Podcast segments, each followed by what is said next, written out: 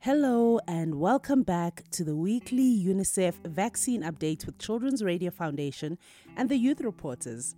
Thanks to all the youth reporters for sharing your responses on Fact Sheet 2, which focused on better understanding the COVID 19 vaccine side effects. And as Kasi from Alex FM put it, there's no need to fear them. From my side, I think that when the, the side effects are taking place, it shows that already the vaccine is working, the body is responding to the vaccine. Without understanding and knowledge about side effects, it is normal for people to panic and feel fear. But as young radio broadcasters, you are in a powerful position to ask important questions on behalf of your communities. Shout out to Preeti from Emalahleni FM who asked this excellent question. Take a listen.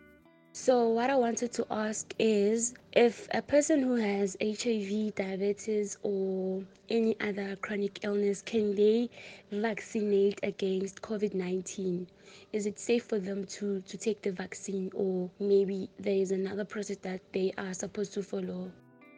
Health E News interviewed Dr. Lerato Masemola, a general practitioner based in Johannesburg, and this is what she had to say on the matter.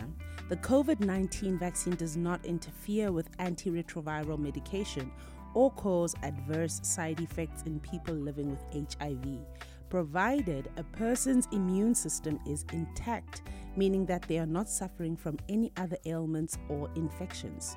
And with that being said, if you are living with HIV or any other chronic illness and you have any concerns, you have to make sure to follow up with your doctor. Well, that's all for now. I'll catch up with you next week.